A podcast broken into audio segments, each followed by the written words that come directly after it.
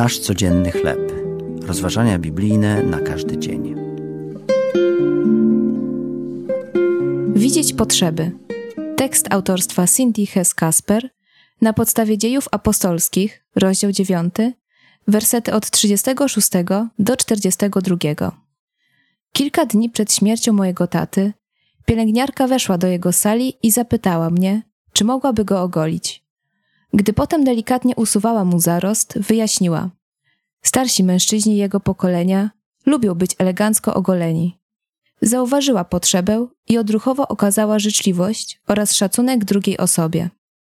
Jej czuła troska przypomniała mi moją przyjaciółkę Julię, która maluje paznokcie swojej starszej mamie, ponieważ dla mamy jest ważne, by ładnie wyglądać.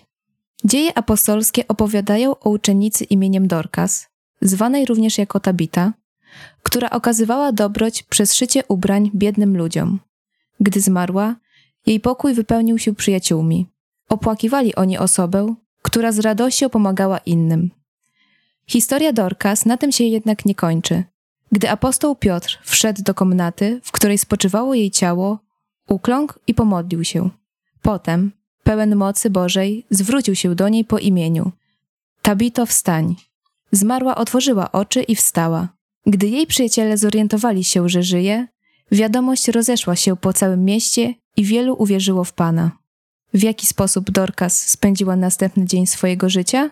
Prawdopodobnie tak samo jak poprzednio, zauważając i zaspokajając potrzeby innych.